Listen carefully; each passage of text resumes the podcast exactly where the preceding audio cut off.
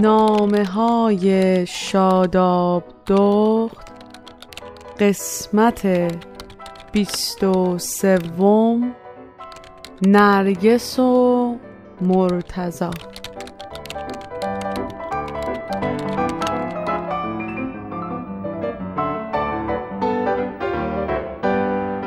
روزای قبل از شروع سال نو وقت خوبیه برای نظافت و جمع جور کردن وسیله هایی که در طول یک سال یا شیش ماه قبل از جای اصلیشون برداشته شدن و همچنان به هم ریخته موندن. یادم توی این خونه تکونی ها یک عالمه از اسباب و وسایل ریز و کوچکی که گم کرده بودیم پیدا می‌شد. موقع خونه تکونی دیگه جایی نمیموند که ما تمیز نکنیم یکی از کمدایی که من توش وسایل مدرسه‌مو میذاشتم یه حاشیه ای داشت بین طبقه داخل کمد و دیوار که ایدا واسه خونه تکونی طبقه رو بلند می‌کردم و زیرش پر بود از وسایلی که فکر می‌کردم هیچ وقت پیدا نمیشه. برای همین در طول سال هر چیزی که گم می‌شد مامان می‌گفت حالا نگران نباشین تو خونه تکونی بعدی حتما پیدا میشه. هر چهار نفر اعضای خانواده ما توی خونه تکونی نقش فعالی رو داشتیم. مثلا هر موقع می‌خواستیم دیوارا رو رنگ کنیم خواهرم و برادرم داوطلب می‌شدن.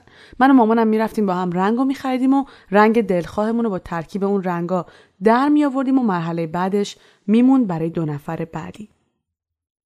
خونه تکونی به خاطر این تقسیم کار کردنش خیلی روزای شادی بود برامون.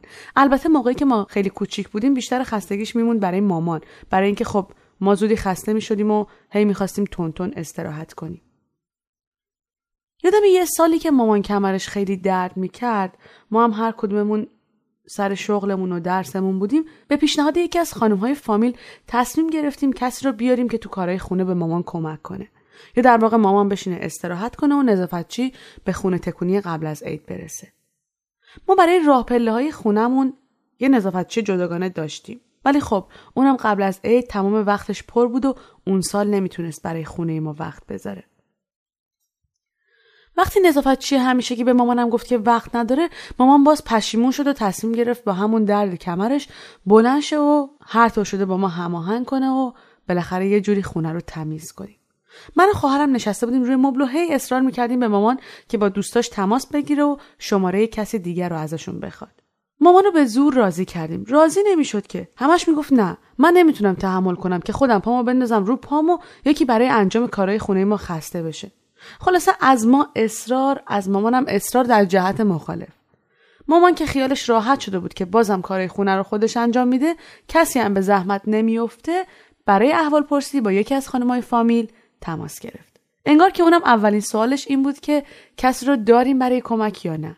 مامانم تا گفته بود نه خانم فامیل پشت خط شماره نظافتچی خونه خودشون داده بود و اصرار کرده بود که با این وضعیت کمرش نباید به خودش زیاد فشار بیاره. مامان که گوشی رو قطع کرد انگار یه جوری راضی شده بود. همین که تلفن رو قطع کرد خواهرم پرسید دیدی بابا حالا عیب نداره که؟ ما می‌دونیم سخته که کسی دیگه برای کارهای خونه زحمت بکشه ولی خب حالا این دفعه فرق می‌کنه. ببین ما هممون کار داریم. بذار کمرت هم خوب بشه. سال دیگه اصلا دوباره همه با همدیگه یه جوری برنامه ریزی می‌کنیم که خودمون خونه رو تمیز کنیم. مامان که انگار فکرش جای دیگه بود گفت راست می‌گفت نسرین خانوما. اونم بیاد کمک کنه می‌تونه درآمد داشته باشه. اونجوری اونا هم از نظر مالی به مشکل بر نمی‌خورن نسرین خانم انگار دونسته بود به مامان چی بگه که راضیش کنه. ما هم که موافق حرفاش و پیشنهاداش بودیم سری گفتیم آره آره ببین اینجوری هم اون شاد میشه هم تو انقدر خسته نمیشی. مامان گفت آره چرا خودم تا حالا به این موضوع فکر نکرده بودم؟ بذار تا دیر نشده یه زنگی بزنم به این شماره. تا گوشی رو برداشت گفت خب زنگ بزنم چی بگم؟ گفتم می‌خوای من زنگ بزنم؟ گفت آره آره بیا بیا این شماره رو بگیر منم برم پای غذا.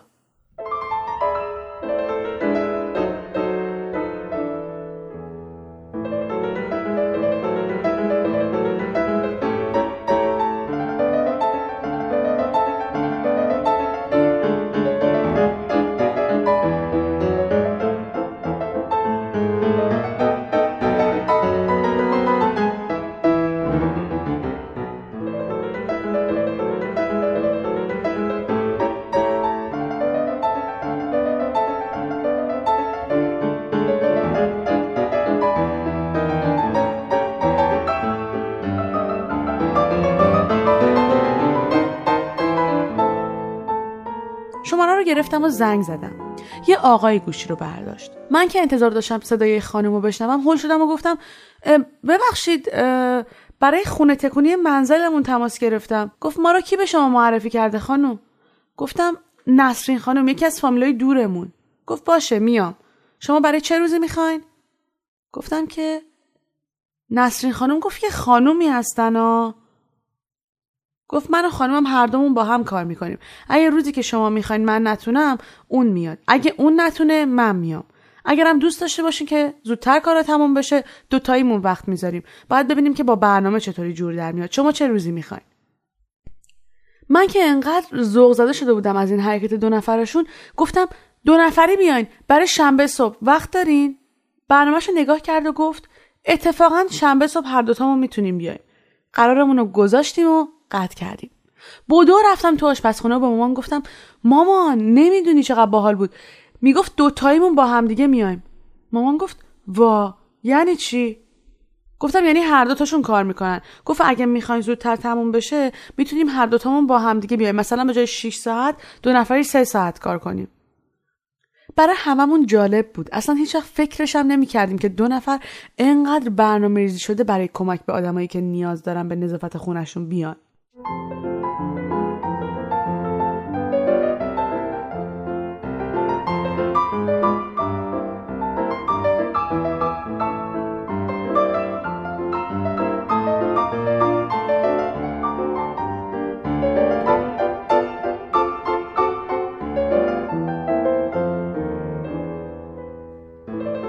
صبح رسید. زنگ در زدن و من از توی آیفون تصویری یه دختر پسر جوون دیدم و در رو باز کردم. اومدن بالا. لباسای مرتب و تمیز داشتن. با دوتا کوله پشتی. تعارف کردم که بیان تو. اومدن و وسایلشون رو گذاشتن گوشه حال و شروع کردن به حاضر شدن. جالب بود برام. فکر کنم از قیافه من معلوم بود که چقدر تعجب کردم از این همه تفاوت. بهشون گفتم خیلی برام جالبه کارتونا. آقای گفت من کارگر یک کارخونه خصوصی بودم. کارخونه که تعطیل شد بیکار شدم. خانمم هم که قبلا برای اینکه کمک خرج خونه باشه می‌رفت خونه دوست و آشنا بهشون کمک می‌کرد و یه پولی هم می‌گرفت. منم از خونه نشینی خوشم نمیومد یه روز نشستیم و فکرمون رو ریختیم رو هم گفتیم بیا مثلا دوتایی کار کنیم. اینجوری هم برای نرگس جان خوبه که زیاد خسته نمیشه. منم توی خونه نمیمونم که حوصلم سر بره. خیلی از خونهایی هم که میریم ما رو به دوستاشون معرفی می‌کنن و باعث میشه بیشتر کار بگیریم. نرگس خانم که انگار خیلی خوشحال بود گفت آره هیچکی باورش نمیشه. ولی باور کن انقدر خوبه اون قسمت های خونه تکونی و نظافت که من همیشه برام سخت بود و دیگه مرتضا انجام میده. ماشاءالله انقدر رشیده دستش می‌رسه به همه اون طبقه های بالا. دیگه اصلا لازم نیست نردبون بیاریم. دوتایشون با هم خندیدن. یه جوری میخندیدن که انگار خوشبختترین و خوشحالترین آدمای دنیان. مامان سر کار بود. من فقط خونه بودم. بهشون گفتم بذارین منم یکی از لباس قدیمیامو بپوشم بیام کمکتون. گفت نه نه نه. تو اگه کار داری به کارهای خودت برس. ما خودمون تقسیم کار می‌کنیم. گفتم نه من کار خاصی ندارم. فقط اگه ممکنه اون دوتا مبل استیلا رو دست نزنین چون فایده نداره. می‌خوایم بدیم سمسار ببره. مرتزا گفت سمسار گفته چقدر؟ گفتم والا هنوز نیومده. گفته امروز صبح بیاد معلوم میشه. همون لحظه زنگ در رو زدن. از تو آیفون دیدم که یه آقای سیبیلو با یه کلاه بافتنی و ریش دم دره کیه؟ سمسار. در رو باز کردم و اومد بالا. با یه سلام علیک کوتاه. اومد تو اتاق مبلا دید گفت ایناست گفتم که آره اون میز وسطم باهاشونه. یه نگاه کرد و گفت خانم دیگه از اینا کسی نمی‌خره. خواهرم ما هم مجبوریم اگه بخریم ببریم بندازیم یه گوشه مغازه. اینا کلش 25 هزار تومن. گفتم 25 هزار تومن؟ آقا اینا که سالمه سالمه. چرا 25 هزار تومن؟ بعدش هم اینا که هیچ موقع از مد نمیرن. کی میگه استفاده نمی‌کنه؟ ما اگه نمی‌خواستیم عوضشون کنیم خودمون استفادهشون می‌کردیم. اینجوری هم که شما میگی نیست. مرده برگشت گفت من با مادرتون صحبت کردم. البته قیمت رو نگفتم بهش ولی همین حدودا بیشتر مطمئن باشین ازتون نمی‌خرن.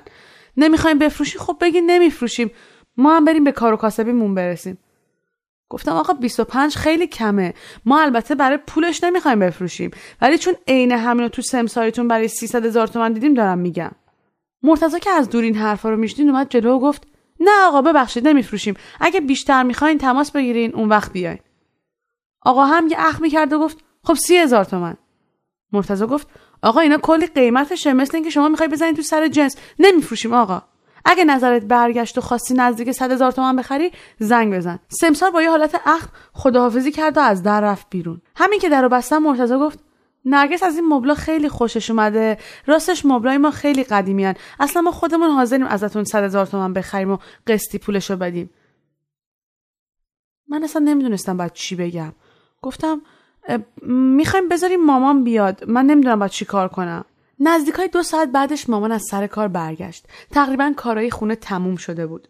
مامانو بردم یه گوشه و براش همه چی رو تعریف کردم. اولین نظر مامان این بود که اصلا مبلا رو برای عیدی بدیم به مرتضی و نرگس. حدس می‌زدم نظر مامان همین باشه چون همیشه مینالید از دست این سمساریا که وسایل آدم رو مفت برمیدارن و می‌برن تو مغازه خودشون با چه قیمت بالایی میفروشن.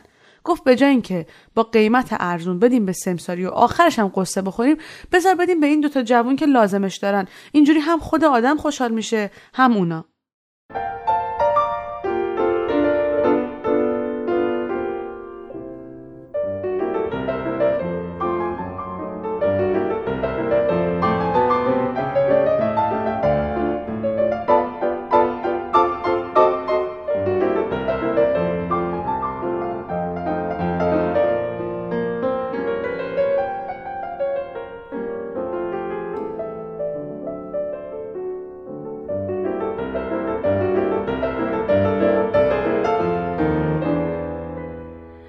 نرگس و مرتزا تموم شد رفتن که لباسشون رو عوض کنن مامان رفت توی دوری تو آشپزخونه زد و دید همه جا تمیز و مرتبه. حتی تو کابینت ها هم مرتب کرده بودن. دوتایی رفتیم پیش هر دوشون رو گفتیم که مبلا رو به عنوان کادوی عید ازمون قبول کنن. نمی‌دونی نرگس چقدر خوشحال شد. برق چشاش آدمو شاد می‌کرد. مرتزا گفتش که حاضر براشون صد هزار تومن پول بده به اندازه وسعش. اما مامان گفت برای هدیه که پول نمیدن.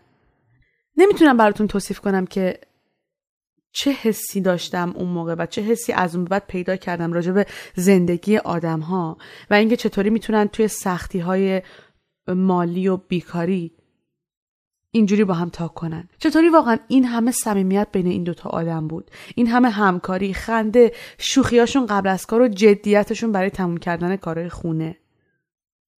زنگ زدیم یه وانت و اومد مبلا رو برد خونه نرگس و مرتزا مامان دستمزد کارشون رو با چند تا وسیله خورده دیگه که لازم نداشتیم بهشون داد و ازشون خداحافظی کردیم. شب که همه اعضای خانواده دور هم جمع شدیم برای خواهرم و برادرم جریان رو تعریف کردیم. پر شده بودیم از شادی از یه حس خوب اتحاد بین آدم ها از اینکه چطوری همکاری دوتا آدم می‌تونه سختی های زندگی رو براشون آسون کنه. برای هر کسی هم که عید میومد خونمون تعریف می‌کردیم. چند نفرم حتی شمارهشون رو ازمون گرفتن که هماهنگ کنن برای تمیزکاری هفتگیشون. با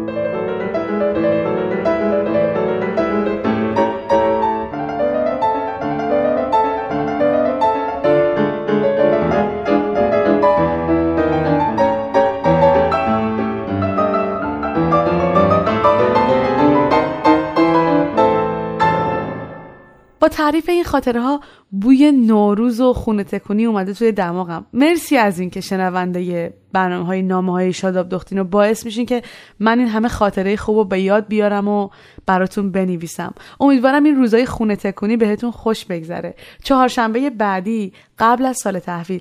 بازم میام پیشتون برای سال نو مبارکی. روز و شبتون خوش باشه. تا اون موقع فعلا خداحافظ.